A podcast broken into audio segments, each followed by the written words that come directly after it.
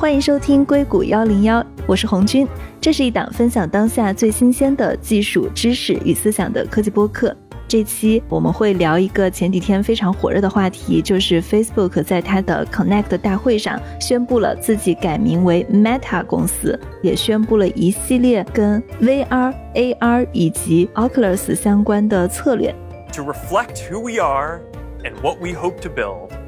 I am proud to announce that starting today. Our company is now Meta。那这期呢，我们就聊一聊 Facebook 的 Connect 大会以及 VR 内容创业的相关内容。这期跟我们一起的嘉宾是 Vivo 的创始人陈静书。Hello，静书你好。Hello，红军你好。嗨，大家好。硅谷幺零幺正在招聘后期和运营，我们非常欢迎已经有后期制作经验和媒体经验的小伙伴来加入我们。当然，即使没有任何的经验，或者是刚刚毕业的大学生，我们也非常欢迎。因为我认为最重要，也是我自己最想一起工作的小伙伴，是你足够热爱这份事业，对播客、对媒体有着强烈的兴趣。简历的投放邮箱我会放在文字的介绍中。如果你有自己的代表作品，请在简历中一并附上。当然，如果你只是足够的喜欢播客，或者对科技行业有非常深度的思考。也欢迎来成为我们的志愿者和全球观察员，参与到我们的节目制作中。好了，听正片吧。Hey, and welcome to Connect. Today we're going to talk about the metaverse. 先说你有看 Facebook 大会的活动吗？有作为 VR 从业者，肯定是会关注这个活动的。其实这个活动 Facebook Connect 它应该是每年都有一次，是跟 Oculus 相关的一些，相当于是 Oculus 面向开发者的活动。但我感觉今年这一场特别重要，是因为今年元宇宙又非常非常的火，所以感觉大家对它的关注会更多一点。我不知道你是不是每年都在关注这个活动啊？你觉得今年它的活动会有什么新的动向吗？我们其实，在疫情之前，每年都会去湾区那边线下去参加这个活动。去年就疫情了嘛，所以从去年开始，他们就转成线上了。坦率说，我觉得这一次的 Facebook Connect，但是它以前都叫 Oculus Connect。从 VR 从业者的角度来讲，我们觉得新东西没有特别多。这一次的整个这个会更像是说 Facebook 它公司一个。大的转型要往 Metaverse 去走，包括他们公司也改了名了，更多是像他们的一个公司重大转型策略的一场大的 PR 活动。因为它实际上，我觉得这一次发布的真的对开发者会特别有实质作用的新东西，在我看来是没有那么多的，真真实实的短期之内对于开发者会有帮助的。我觉得也就是主要是他们发的 Presence Platform 介绍了几个新的 SDK，包括像 Insight SDK、Interaction SDK、Voice SDK，可能对我们来说，我觉得这几个是比较有价值的。但其他的，比如说像 Facebook 的下一代，有点像是 Quest Pro 的这样一个更高端定位的 VR 产品，这个事情其实之前行业内大家都知道。他们二零二一年不会有新的产品上市，然后下一个更高端的用 Pancake 光学方案的产品是会明年再出来。这个事情是之前我觉得行业的人大家都知道，所以这块可能对我们来说新鲜的内容就没有那么多。还有另外一个，我觉得跟之前 OC 不太一样的是，以前的 OC。就以前 Oculus Connect 可能因为是线下，所以会有很多开发者交流的环节，就会有大量的开发者的分享的 keynote 或者是 panel 多人的讨论。这个部分我觉得在今年开发者的分享是比较少的，但可能我觉得也是跟疫情包括变成了线上环节有关系。这有点像发布会，反而不太像开发者大会。对，就它实际上讲到可能开发者特别关心的一些内容，我觉得没有以前那么多，而且可能更干货的东西会少一点。你刚刚提到之前都会有一些开发者的分享，我记得他们的活动设置一般上午都是 keynote，下午是开发者分享的。像 John Carmack 下午也有一些 Q and A 的，他们还有很多的不同的小环节分享，这个不算吗？每年其实一般原来 OC 两天，除了那个 keynote，也会有 John Carmack 他自己的一个 keynote。但是它同时的就是下午会有很多平行的会议，这些平行的会议更多就比如说他可能有专门去讲在 VR 里做，比如说 storytelling 讲故事的就叙事性内容，然后会把几个创作者放在一起，会有个 panel。他一般下午就会是几个分会场，大家更多的是去讨论自己从创作的层面去进行一些讨论和分享。我一般会有好几个不同的主题，但是今年我就觉得内容会有点少。而且比较短吧，就它也有几个，比如说除了 John Carmack，还会有一些他们负责开发者生态的人去讲，通过 App Lab 怎么去推广你的内容，然后会有大概三个开发者，每个开发者也就是讲个几分钟。更多像是介绍和推广性质的。你之前提到了，你往年都会在硅谷参加 Facebook Connect 活动，你参加了哪几届的？你觉得之前有哪些会给你一些比较印象深刻的内容，或者他之前有哪些比较重大的影响行业进展的一些宣布？一八一九年我们应该都去了。一九年其实那个时候 Quest 刚刚出来嘛，去年是 Quest 二。包括 Quest 支持手势追踪，也是在 OC 最早体验到他们的 demo。包括就是一些内容，比如他们跟星战去合作，会有一些重大的内容和像手势交互新的交互体验出现，然后在 OC 它会去发布。完了之后，你是直接在现场就可以去体验，还会有 Oculus Team 的人在现场跟你去解答一些疑问。我觉得面对面的好处可以有很多一对一的这种深入的交流。John Carmack 也是很有意思的一个人。他一般来说，之前他的 keynote 好像是第二天，我记得第二天的时候他讲完，他就会在那个大厅，因为他一般出来就会被开发者围住，大家就会有很多问题问他，然后他就会一一的解答。我记得一九年的那次，他下午可能真的是在那个大厅站了一个下午，就跟大家去聊和交流。这个时候你就会听到很多可能不是他在台上去讲的那些内容，就会有一些更深入的探讨吧，就私底下更真实的一些内容，就不那么公关化。对，因为 Carmick 他其实对这个有很多他自己的看法，有一些是不一定会适合在台上去讲的。你刚刚提到了往年他会有一些新的手势交互的东西出来，现场也可以体验。我看见今年他也披露了一些新的交互方式，比如说他今年扎克伯格的那个 keynote 里面，他是有人在用手来去写字，他手写的这个部分就可以在 VR 里面显示出来。你觉得这算是一个新的进展吗？我当时看见觉得这个还挺黑科技的，相当于它是直接识别了我的手写的东西。其实，在 VR 里写字这个还好，就是之前也都有实现。今年主要是他们相当于发了 Presence Platform，给出了三个新的 SDK 嘛，就是刚刚说的 Insight、Interaction 还有 Voice SDK。Interaction SDK 我们会比较关注这个，因为本身我们在开发的一个新的产品就会用到手势交互。应该是它的 SDK 把之前手势交互，比如说在 VR 你怎么去识别、去抓东西，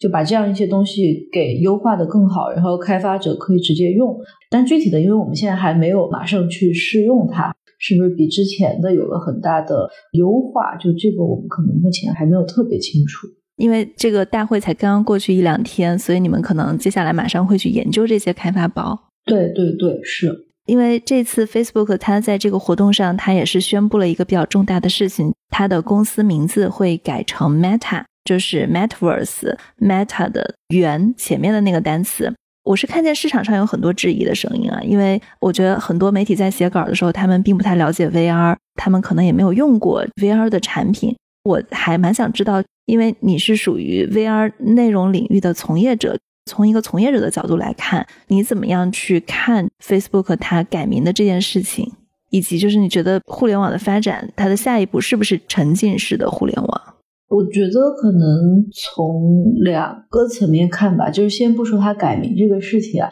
先说 Facebook 它愿意投入上百亿美金，然后几万人在不管是叫 Metaverse，或者是说下一代的沉浸式互联网这件事情上。作为一个大公司，他愿意真的是投入这么大来推动这个事情的发展，对行业来说是有一个非常积极正向的作用的。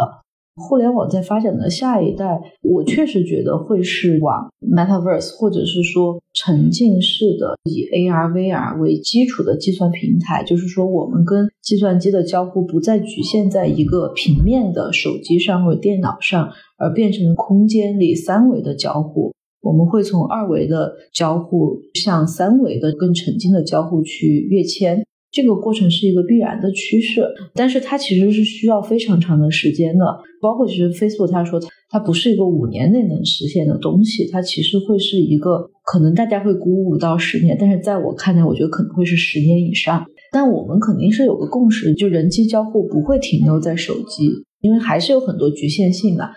这件事情会很难，它不只是硬件，还有网络，还有内容。其实每一个方向都需要投入大量的内容。大量的资源和积累，才会可能到某个节点上会再出现像 iPhone 这样子的集大成者，能够去从各个方面分支的积累变成能够定义一个时代。因为最近其实很多人在讨论说下一代互联网会什么时候开始嘛？就移动互联网真正开始爆发的时候，其实是从 iPhone 这样子的一个集大成者出现了。并且网络可能从三 G 到四 G，它是需要很多的硬件网络层内容或者产品开发积累到一定阶段，然后并且出现像苹果这样子的能集大成的公司。那我们现在觉得未来的方向，它一定是会往我们现在说的这个或者大家畅想的这个 Metaverse 这种沉浸式的，可以让用户置身其中的这种形态去发展的。但是它会什么时候开始，我觉得是很难判断的。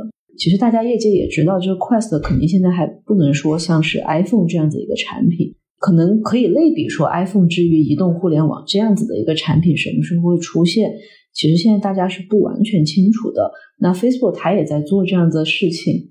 对，而且我觉得大家对到底下一个沉浸式互联网的产品是 VR 还是 AR 眼镜儿这一类的，其实已经有很多争论了。我觉得 Quest 它革命性的创新就在于它去掉了连接线，拿着就直接可以用。另外是它把价格降的比较低。但是我自己体验了一下嘛，我觉得在电池上，在戴久了以后的舒适度上，包括在交互上，其实还是有很多很多要突破的东西的。这个是你刚刚提到了硬件上有很多需要突破的，然后你也提到了网络上有很多突破的，还有内容上有很多突破的，因为你自己是做内容的。我挺想知道，如果你觉得很难，内容会难在什么地方？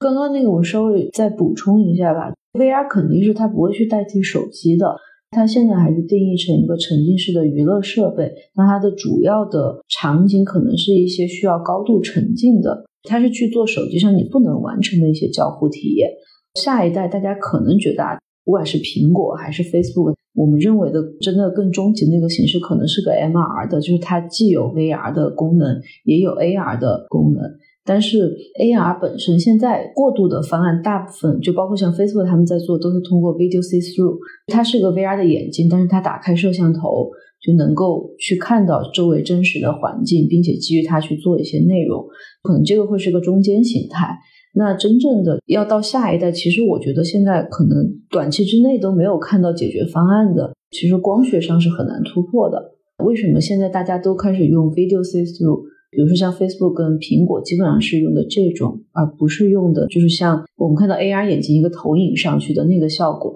因为那个其实现在市场角和它的画面体验都不会太好。就光学的迭代不会像计算机这么快。光学方案现在其实是没有一个很好的解决方案。第二个就是电池，就是如果我们要去有一个设备能代替手机，那它至少得做到可持续的一直佩戴着，至少能够用一天吧，并且它还要做的足够的轻量，让我们可以佩戴在头显上。这两个技术吧，我觉得是短期之内突破不了的。Facebook 它其实是在砸重金去往这个方向推。不管大家怎么去吐槽它，我觉得有公司有这样的魄力去做这件事情，还是很不容易的。你们是做相当于是一个内容聚合平台，对吗？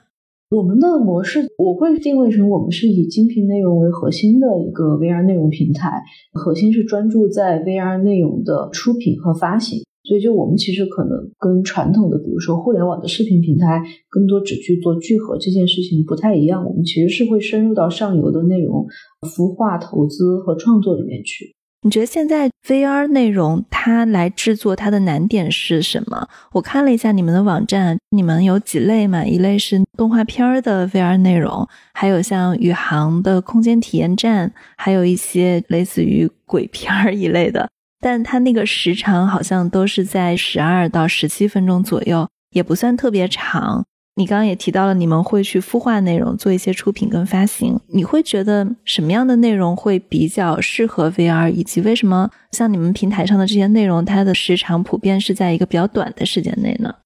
适合 VR 的内容，我们自己总结下来会有这么几个点啊。首先，适合 VR 的内容，它一定要给你在平面上得不到的体验，观众才有必要在 VR 里面去看。这个会是我们检验说一个题材适不适合在 VR 里面做的一个最核心的标准，就是它是不是只能在 VR 里表达，或者是说它在 VR 里的表达体验会比在平面上好出十倍以上。具体拆下来，我们觉得有几个点是特别能突出 VR 的特点，一个就是沉浸感，比如说像太空题材的，或者像我们之前有户外登珠峰。或者是海洋类，这些其实都是发挥了在 VR 里这种视觉奇观给观众带来的沉浸感，然后能给观众带来一个平面上得不到的体验。第二个维度，我们觉得是氛围感跟沉浸感中间会有一点点差异。为什么恐怖片还有一些强氛围的类型片，比如像惊悚、悬疑这样子的重类型，它会适合 VR？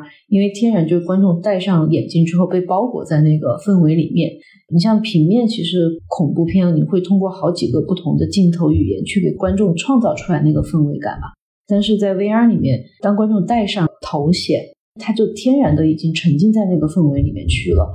第三个，我们觉得是叫亲密感。当你在 VR 里看到有一个演员或者一个角色真的跟你有目光接触的时候，你会真的感觉到他在看着你。那在 VR 里，恋爱甜宠类型的，或者一些比较粉丝向的内容，或者是纪录片，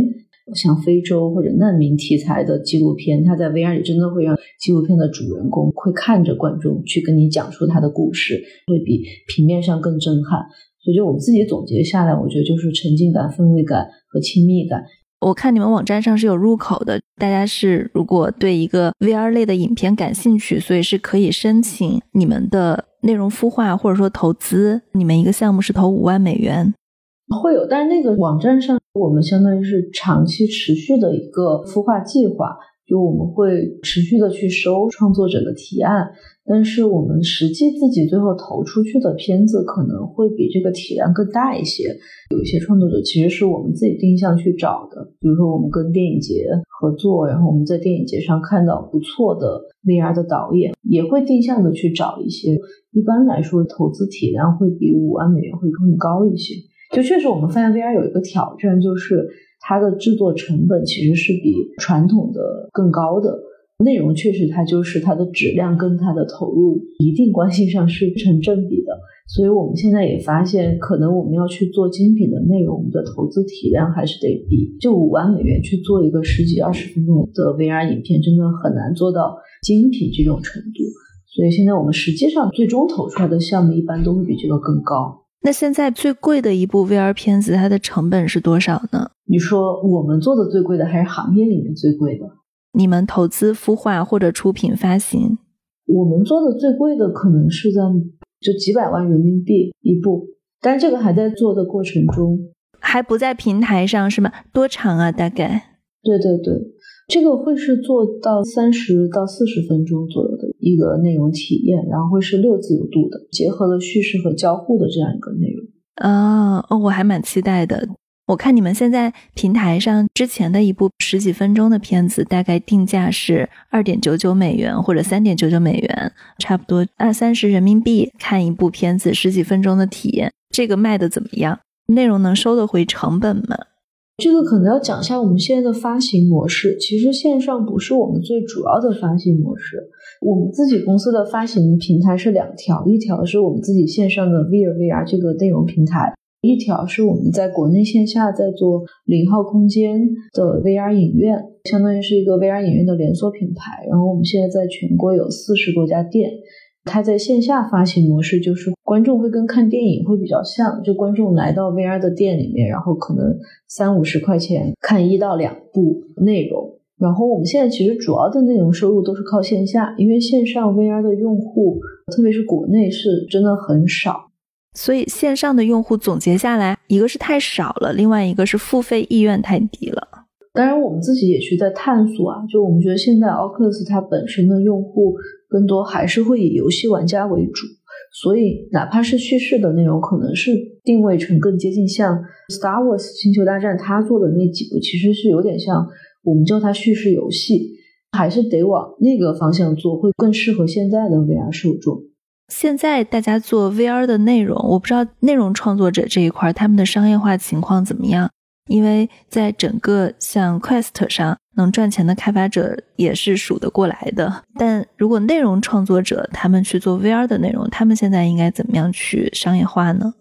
你说内容创作者是指传统行业过来的吗？我指的就是拍 VR 影片的，就是你们平台上不是合作了很多 VR 的片子吗？因为线上也卖的很少。比如说，你们跟内容创作者是怎么样分成或者怎么样合作的？呃，就是非游戏类的 VR 内容创作者，对吧？对，非游戏类的。一般现在就是我们的发行主要就是三条，最大头的还是线下零和空间影院，观众过来付费观看的票房，它的票房能够回收回来。第二个呢，就是线上，当然线上我觉得其实确实现在的量比较小，而且确实非游戏类的内容也不是 Oculus 要发展的重点，所以线上只能是一个很小的一个补充的收入。第三块就是现在因为五 G 的发展嘛，所以一些运营商，比如像国内的移动、联通、电信，包括海外的像法国的 Orange。韩国的 LG 他们，因为这些运营商想要去推五 G，所以他们其实也在推 VR 内容。他们会去采购一些 VR 内容，去作为自己的试点，不断的会有运营商的一些采购需求，这个也是可以作为观众去发行变现的一个补充的收入来源。还有一些补充的收入来源可能就比较零散，比如说像线下的一些艺术馆啊、娱乐体验空间，它可能是希望引入 VR 的一些内容。就有点像买收藏品一样，去买一个 VR 的作品过来，然后在他的展馆里面去放，然后也是给他的受众去提供新的一种内容体验，这个也会是一个补充收入。不过这一块市场的问题就是它太碎片化了，对创作者来说。经常这儿一个小 deal 可能几万块，那边一个小 deal 几万块，所以这个也是最近我们在尝试解决的。就相当于我们会把内容加我们的软件加我们线下影院自己用到这套硬件系统，打包变成一个完整的方案，直接去对到这些线下的场景。这些线下场景相当于只用跟我们合作，它里面内容会定期更新。这样创作者也就只用跟我们合作，我们帮他去把分发到线下这些更垂类的场景，比如说像海洋馆啊或者艺术馆。总的来说，VR 线上普及还是需要一个比较长的过程的。像 VR 影视内容，它更多还是面向更大众的。目前阶段啊，还是线下发行的回收空间会更大一些。当然，我们是相信说，再过可能三到五年这个时间点吧，随着硬件的迭代、硬件的普及，线上发行慢慢是会超过线下的。我看见现在你们的平台有小米的 VR，有字节收购的 Pico，然后有三星，对 HTC，然后有微软的，有 Oculus Go 跟 Oculus Rift。为什么没有 Oculus Quest？因为这两个设备可能它的用户基数还是大一点。这个是当时其实 Oculus 出了 Quest 之后，它的整个应用商店的政策就变了。它其实首先它会以游戏为主，第二个它对应用商店的上的要求是很严的。那个时候其实我们也跟他们沟通了很多，主要的比较大的一个问题是我们 VR 线上平台的定位跟 Oculus TV 的定位是完全重合的。那个时候，他们也跟我们聊过，说看能不能就我们这边的创作者，比如说某种合作的形式，就把内容传到 Ox TV 上面，就相当于我们在他们上面去开一个 channel。但这件事情我们肯定是不愿意的嘛，这个是双方其实达不成一个共识的。后来又紧接着又疫情了，我们其实可能海外这块就整体对我们来说其实算是战略性的一个收缩吧，就更多的精力会放在国内来去做。那后面我们的内容肯定还是会想办法去上 Oculus，更多会是以，比如说像我刚刚说的，我们可能投入比较大的这个内容，会是一个六自由度的带上交互叙事，更像是一个叙事游戏这样的内容，可能更适合去上到 Oculus Quest 这样的平台上。然后我们自己现在的 VR 视频的 App，更多就是说通过它的 App Lab，因为 Oculus 它现在官方的平台是不让我们上，基本上他们现在的 policy 就是视频的应用都基本上不允许作为单独的应用去上，它只能是比如像 Fax and Paul，就是做那个太阳马戏团和 ISS 国际空间站，如果它不是一个内容视频内容的聚合平台，那是可以单独作为 App 上上去的。而且那个内容其实是 Oculus 他们投资了的，但是视频类的聚合平台，他们现在在应用商店的层面，从 policy 上讲，应该是不允许上去的。但是通过 App Lab 可以去发行，就相当于在 Oculus 官方商店以外给了一个 App Lab 的这样子另外一个渠道嘛。所以我们 VR 其实是有适配那个渠道，但整体来说，可能这个阶段。我们更多的，包括我们也看到，对于这种非游戏类的 VR 内容，它面向更大众的用户，而非核心游戏玩家。其实更多的用户整体来说，还是目前国内的线下是一个更快的增长渠道。所以短期之内，我们会更多 focus 在国内这个市场。海外更多是以某些单体的，我们去投入比较大的，并且我们觉得适合做全球化的这样子的六自由度的互动叙事内容去单个的去推，这样子的内容也比较符合 Oculus Quest 它现在的用户生态，他们的内容偏好。对我觉得如果有比较好的片子，其实直接上到他们的应用商店，因为他们的内容现在也是要付费的，感觉盈利模式也是现成的。其实也可以，就相当于他们不允许在 Oculus TV 上让你自己再去做一个分发的平台，但是你可以把内容传上去。对，现在他们基本就是这样的思路，就对视频类的，其实还是很强势的平台。现在 是的，他的平台 policy，因为当时不止我们没有上，有好几个另外几个做 VR 视频的，就大家都没让上。那大家如果没有办法的话，就只能传片子了。对，平台是非常强势的，在这个点上。对，这个跟 Epic Games 跟苹果，我之前节目有聊到的，其实性质是会有一点相似，只不过 Epic Games 它已经是非常大的、非常强势的游戏厂商了。对，是的，所以我们现在觉得，就我们这个点上也没有必要去跟 Oculus 怎么去对立，就更多是我们自己通过我们自有的，比如国内线下这些发行平台，能够把我们的内容做出来，能够回收的回来，然后我们不断的去做更多更好的内容。最后，像我们这种内容平台方跟大的这个硬件平台方，它最后大家的 bargaining power 还是取决于我们手上有多少优质的内容嘛。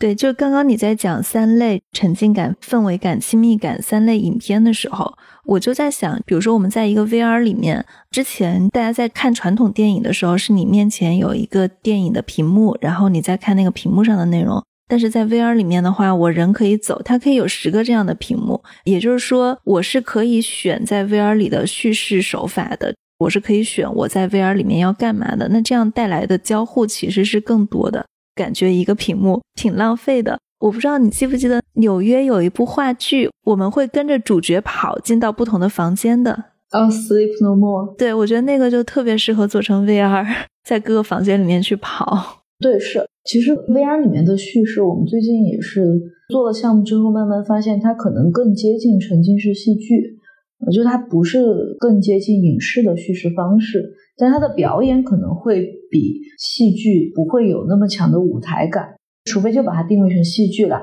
但是它有舞台感，主要是会看着假。它跟你在线下沉浸式，你知道真人是在那儿表演不太一样。所以就是我们觉得 VR 它的叙事其实是有点介于影视跟沉浸式戏剧之间的。所以你们会根据 VR 的叙事方式的不同，去探索一些类似于新的交互方式吗？因为我记得之前 Netflix 它拍了一部黑镜的电影，在那个黑镜的电影里面，大家其实是可以去选择你现在要干嘛的，就相当于它是每一步你都可以去选下一步你要的线是什么。我感觉其实那个叙事方式好像也还蛮适合 VR 的，你可以有很多条故事线来选，看看你会到哪个结局。之前还有一个很火的游戏叫做《模拟人生》，我觉得那个好像也挺适合 VR 的。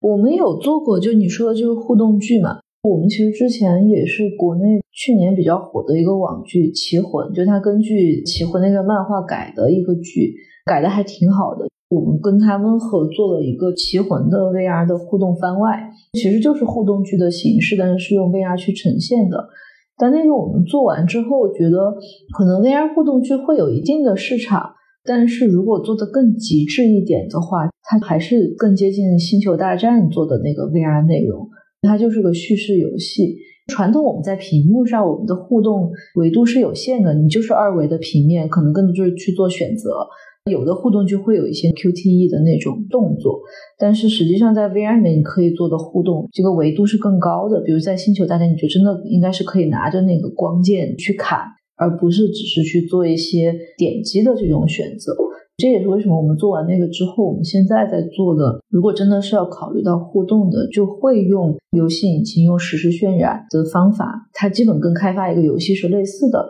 只是说我们的互动不会设计的那么像硬核游戏玩家，它更多是说这个互动它还是帮助叙事和帮助观众的身份和情感代入的。相当于就是你们的作品还是可以坐着看的，不用站起来。我们觉得坐着和站着都可以。比如像《星球大战》这样子的互动叙事内容，观众站着看，因为它还是会有很多打斗用光剑使用的场景，观众站着看体验还是会更好一些的。只是说它不像游戏那么让你觉得那么累，可能很多普通的更偏影视一点的观众，他们对于太复杂的交互上手还是有难度的，不会做的那么硬核。对我刚刚为什么问这个问题，就是我会觉得像《星战》那样的片子，其实全程最累的是一直在站着。我有时候的心境，我可能就是想，哎呀，坐下来休息一下，看个什么东西。但是那个 VR 里面的东西就都要站着，真的是没劲儿站了。就觉得如果有一个情景可以让我去坐着看一些东西，那挺好的。我觉得可能它是使用者的心境的不一样吧。对，一种是我们会把它分成叫 lay back experience 和 lean in experience。就一种其实是你想放松，我就坐着或者是靠着沙发去体验的，不用动脑子，不用砍，不用划手势。对，还有一种就是更高度的沉浸的体验。就这两个确实不太一样。你们其实做 VR 内容算比较有经验了嘛？我还挺好奇的，它跟传统的那种影视内容在叙事方法上有什么不一样？比如说，我能想象到传统的影视内容，大家可以通过蒙太奇的手法，通过焦点的变化来去做一些叙事上的推进。但是在 VR 里面，因为它是沉浸感的体验，其实它并不太容易去运用传统的影视的这样的一些手法来做。对。几个跟传统影视很不一样的地方吧。其实最大的改变是那个画框消失了。传统的影视其实我们的视听语言都是基于画框嘛，包括我的所有的景别都是这个框给框出来的。但是在 VR 里面其实没有画框了，观众就直接在那个内容里面。可能传统影像它的叙事单位是以镜头为单位，但是 VR 更多是以场景为单位。我们也会可能 VR 里的蒙太奇，就我们会叫它场景蒙太奇，更多是你要引导观众，比如说你先看到这个，然后再看到另外一个点，而不是说直接通过剪辑，比如说我先给你一个特写，再给你一个中景，就不会是这样子，更多是要引导观众在这个空间里面的视线，让观众看到导演或者创作团队想去表达的东西。对导演的要求也不太一样吧，就是传统的更多是说导演精准把控观众看的每一个点嘛。传统的叙事里面，其实导演是可以完全决定观众看什么、以什么节奏看的。但是在 VR 里面，更多导演变成一个引导的角色，包括比如声音的引导、光线的引导、演员表演的引导，看你想给他看的东西。最后总结一下，我们会发现，其实 VR 它还是有点像介于传统的影视样的叙事和沉浸式或者游戏这种叙事之间的一种状态。因为像游戏或者沉浸式戏剧，它更多就是引导观众自己去探索嘛。观众有点像自己变成那个剪辑师或者摄影师，他自己去看自己想看的。沉浸式戏剧不一样，就 VR 里还是会有镜头的。概念只是说，一般来说，可能每个镜头都会比较长，基本都是长镜头，在同一空间里面不太适合频繁的去切换镜头。那好难啊，感觉对摄影的要求，因为长镜头其实对演员、对整个的场景布置、对导演功力，这个都很难。对，很难。首先，传统影视里面长镜头就已经很难拍了，而且 VR 如果真的是真人实拍的长镜头。它三百六十度，大家尽量还要就能躲的要躲起来。导演其实是在另外一个地方通过头显去监看的，所以它确实拍摄难度很大。像我们之前跟国内一个电影导演姚婷婷去合作 VR 的影片，我们可能半天也就只能拍一个一分钟的镜头，就因为全都是长镜头，它整个调度啊，对演员和导演的要求都非常的高。我可以想象，而且像你刚刚说的，导演还需要藏起来，因为如果是三百六十度空间的话，它真的是 没有地方去。对对对。现在其实整个 VR 内容还是一个比较新的行业，感觉大家对这个叙事方法，就像你刚刚说的，包括它适合什么样的内容，都在探索。现在大概这个行业的人才是从哪里来的呢？是传统做电影的那帮人，还是说现在有一些大学他们会新增 VR 叙事呢？这两个都会有。首先，在 VR 行业里面，能够比较成熟的去做内容的人，一般来说都是传统行业里面过来的。你的传统行业指的是电影还是电视剧？都有。但是，国内跟国外会不太一样。首先，整体来说，国内的 VR 内容创作人才就非常非常少，国外的会多一些。国外一般来自于几个行业，一个就是影视做电影的行业，当然可能电影电视剧他们都做，而且大部分来到 VR 行业的一般是做后期特效的，做 VFX 的，可能本身他们对新兴技术就会更感兴趣。第二块是做动画的，其实做动画转来做 VR 是比较好迁移的，它的很多能力。第三会是有一些可能更偏新媒体艺术。就是新媒体艺术家，因为他们本身就是在去探索这种新的媒介形式上面的表达，VR 对他们来说有点像是更新的一种媒介形式，所以做新媒体艺术，包括一些原来可能是做偏装置艺术的，他们会愿意来尝试这个。这三个是偏非游戏类内容转过来的比较多，游戏类内容基本就是原来就是做游戏的 studio，他现在就做 VR。而且这一个群体应该是我觉得现在从整个 VR to C 的创作者来说最多的，做游戏的，特别是做主机游戏的，它迁移到 VR 是最快的。对，而且它的内容也很有竞争力。对，它内容很有竞争，包括技术栈也都是一样的，都是用 Unity 或者 Unreal 这样子的实时引擎去开发。国内会不太一样，国内我觉得本来这样子的传统影视的创作者就比较少，坦率说，比如说特效做特别好的，或者是动画行业，在国内本身人才就不是很多，所以国内整体的创作者，我看到的可能有三个类型吧，一个是原来可能他是拍广告的，或者接一些商拍的内容的，他们转过来做 VR。比如一六一七年 VR 起来那一阵子，其实有多了挺多 VR 的商拍的需求，比如说一些旅游景区或者政府或者是一些广告公司，他会想要拍 VR，所以我看到的国内的好多是从这个转过来的。第二块可能是原来是做电视做节目的，可能因为比如说像人民网啊、央视频啊，他们也都有再去做自己的 VR 内容，做这种电视节目转过来的也会相对多一点。电视节目转过来能做什么呢？感觉很奇怪呀。所以国内就很多搞 VR 直播的嘛，比如像春晚，其实之前是有做 VR 直播的，但我就觉得 VR 直播这个事情可能还没有太到时候。第三个呢，就是动画，但这个人才特别少，就是原来做动画的，比如说像国内比较出名的拼踏。他们之前做《石梦老人》、做《猎山市》，也是跟我们是很好的合作伙伴。像他们的团队最早是追光动画，他们原来的分镜师出来做的，但这个类型就非常少，因为本身国内的动画人才就很少。国内还有一些做 VR 游戏的吧，但是可能整体来说，国内的游戏人才本来也比较少一点，而且国内现在手游增长非常快嘛。所以可能游戏人才要流入到 VR 这个领域会比较少。国内做的比较好的一个团队，他们其实直接是国外，现在刚毕业就回来自己做 VR 游戏，这样做起来的。所以这个就再讲到大学，大学现在国内的像传媒大学、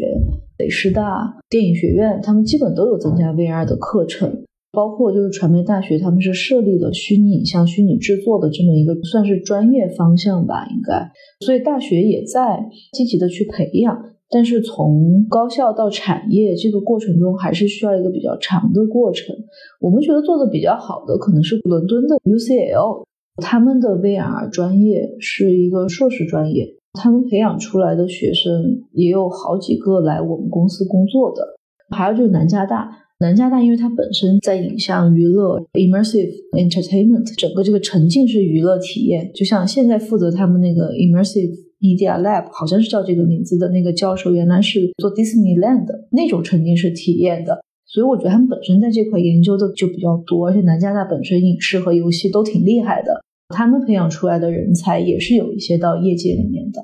因为你刚刚提到了，可能海外它的 VR 课程，包括海外的 VR 人才是更多的。另外，其实像海外现在，因为随着 Quest 的发布，感觉它用户的量在慢慢的起来嘛。然后你们公司是在二零一六年创建的，我知道你们最早也是在硅谷的，就为什么会做决定说回中国发展？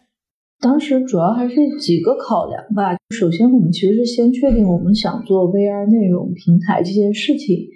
那硬件起来之后，一定最需要的就是内容和优质的内容，所以我们觉得内容平台的价值是非常大的。先把这个定位给定了。那内容平台当时的那个思路啊，最重要的其实就两块，一个是内容端，一个是平台产品的产品研发。综合考量下来，觉得在国内可能产品研发这一块，它的效率或者性价比会更高一些。内容那个时候，我们又更多是以引入和做 UGC 生态为主。我们觉得这个运营其实是通过线上是可以完成的，包括其实也有在国内去运营海外这种 PUGC 产品其他的一些经验和案例嘛。所以综合考量下来，因为创业其实早期的资金也有限，那在有限的资金里面，我们能够做什么样的事情？觉得在国内能做的东西是更多的。包括开发研发的速度各方面，国内会更快一些，所以当时就决定回到国内来。你们现在在海外还有分部吗？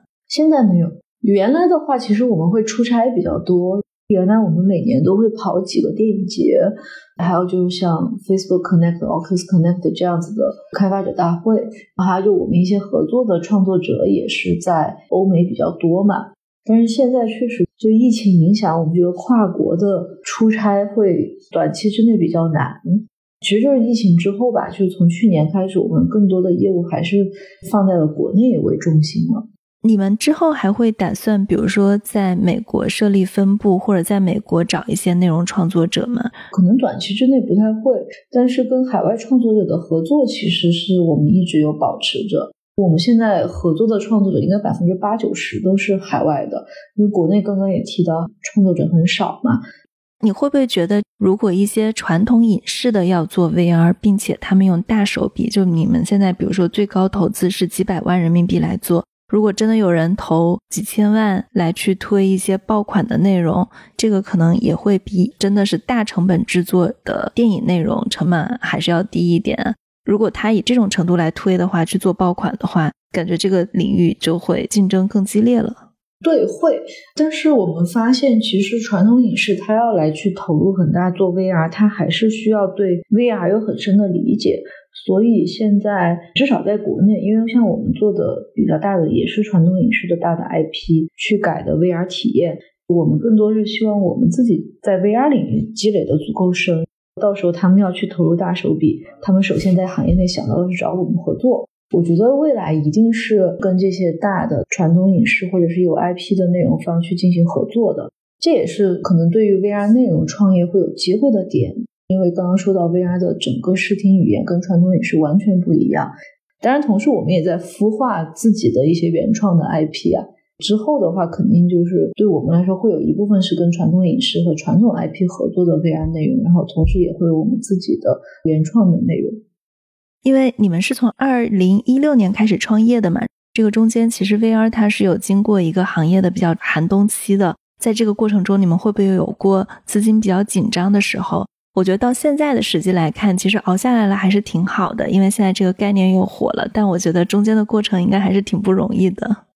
我们自己说自己是穿越周期了嘛，就确实是当时我记得一六年，可能那个时候国内 VR 创业公司应该有五六千家，现在整个创业公司活下来的可能就几十家吧，它是个大浪淘沙的过程。哇，五六千家到几十家，对，这个是之前一个在国内做 VR 媒体的朋友跟我说的数据，但我们自己感受差不多也是这个样子的。有大量的公司在过去几年里面，在这个赛道上能坚持下去吧。那我们自己肯定中间是会有资金紧张的时候，但对我们来说，其实最难的是去年疫情的时候，因为我们大概是从一九年底的时候决定说，可能短期之内真的要能够去更快的把 VR 内容带到大众，得走线下这条路。线上它不是我们能控制的，比如说硬件厂商能够卖多少台设备出去，这其实不是我们能控制的。而且我们确实觉得线上它是一个逐渐爬坡的过程，所以当时我们是一九年底的时候决定，更多的资源要倾斜到国内的线下发行这件事情上。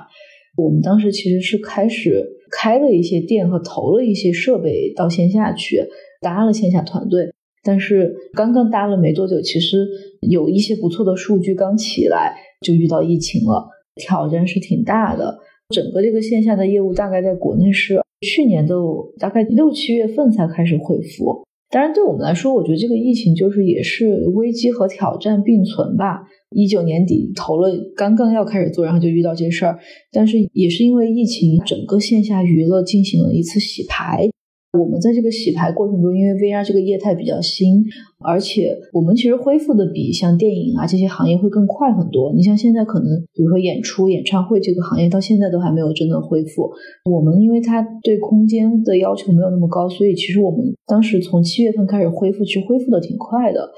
在线下，我们一年也就拖了四十多家店，要到了一些比较好的点位。因为可能线下疫情让整个线下娱乐业态都有洗牌，所以大家很多是商场也都在看有什么更新的业态可以引进来，所以这个对我们来说又是带来了一些红利的。现在有现金流能进来，所以整体来说后面的发展相对来说就会比早期在探索期的时候就要更好和更稳一些。是不是你们相当于其实不用去建自己的店，而你们跟其他的一些店合作，只要它有一个空间可以体验你们的这个 VR 设备跟 VR 影片就可以了，不用像电影院那样还需要一个线下比较固定的地点，要有固定的屏幕跟座椅。其实 VR 的体验还是比较简单的，它有一个比较大、比较独立的空间就可以了。我们现在是四十多家店都是直营的。但是接下来我们可能就会做更多加盟或者跟别人合作的模式。一开始选直营，主要是一开始我们觉得 VR 是不是可以像国内那种迷你 KTV 一样，比较自助的形态去铺。但是发现大众对它的认知，就大家都不知道那个是什么，也不知道怎么用，所以还是需要有一个相对独立的空间，包括要有好的店员和服务介绍这些 VR 内容。最终整个体验才能好，可能也是因为最近吧，就 VR 越来越普及，很多线下业态，比如说他是做书店的，然后也有一些人愿意来加盟这件事情，所以我们最近也是正好在开始去做加盟的这样的一个业态。最近因为元宇宙的概念比较火嘛，你会不会有一些整个行业的热潮在起来了？比如说在融资啊、招聘啊这些方面都会更加的顺利的感觉？我觉得市场热度是有起来的，对这个感兴趣的投资人会更多。关于招聘的话，我倒确实是觉得会有比较大的帮助。可能我们现在比较好的就是我们能从传统影视行业吸引到一些不错的人才，这个帮助是比较大的。不过 Gartner 他们总结 Hype Cycle 那个技术成熟曲线嘛。就现在的元宇宙这个事情，就跟可能一五一六年那个时候的 VR 的状态很像，它肯定会进入一个过热的阶段，然后又再冷掉，再回归理性的。大概我们现在是这种感觉会比较明显。你现在有关注，比如说像腾讯、像字节跳动他们在元宇宙上的一些动作吗？有，这个肯定有。字节就是最大的动作是它收了 Pico 嘛。他们应该是有一个团队再去做类似于 VR Chat 或者 Roblox 这样子形态的产品。现在字节本身它在海外就 TikTok 跟 Facebook 竞争也很激烈嘛，它收 Pico 的逻辑跟 Facebook 要去做 Quest 应该是类似的。它肯定不是说我只收一个硬件，我一定是要在上面再去做。类似于 Horizon 或者 VR Chat 这样子的面向下一代沉浸式计算的那个大的社交加内容的平台的，据我所知，就是字节应该是在投入蛮大的一个团队要去做类似于 Horizon 或者是 VR Chat 这样子的 VR 内容社交平台的这样一个产品，然后是会跟它的 Pico 这个硬件会去强绑定嘛？腾讯的话。应该是也在跟 VR 的公司接触，具体可能哪家我就不是很方便透露，但是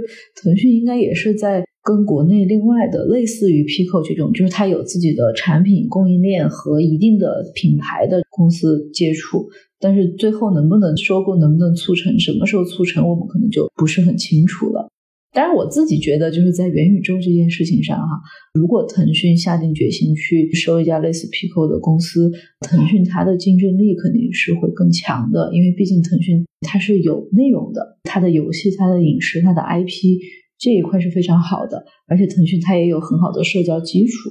那我们觉得要做成元宇宙这件事情，其实除了这些硬件层以外，最重要的就是一个是内容，一个是社交。所以就是腾讯，他们现在肯定是在有动作，但是具体什么样子的动作能够出来？之前行业内部的我们自己聊，可能是会今年年底到明年上半年的这个时间点，就可能他们的具体的动作还是会需要去看他们下一步具体释放出来的信号吧。对，我觉得巨头现在的思路大概就是先绑定一个硬件公司，然后开发一套自己整个的操作系统。把这个入口控制好，接下来就是怎么样去布局自己的爆款内容了。我觉得可能到那个时候，不管是像你们做 VR 影片的这种内容创业，还是做 VR 游戏的内容创业，可能它的那个热度就会再慢慢起来了。在中国至少是这样的，因为在美国，像 Facebook 这边已经比较成熟了，所以可能在美国这边 VR 内容方面的热度，相当于硬件成熟了，就看内容了。对，最终还是看内容。然后国内大厂。阿里应该是投了一家做 VR 的公司，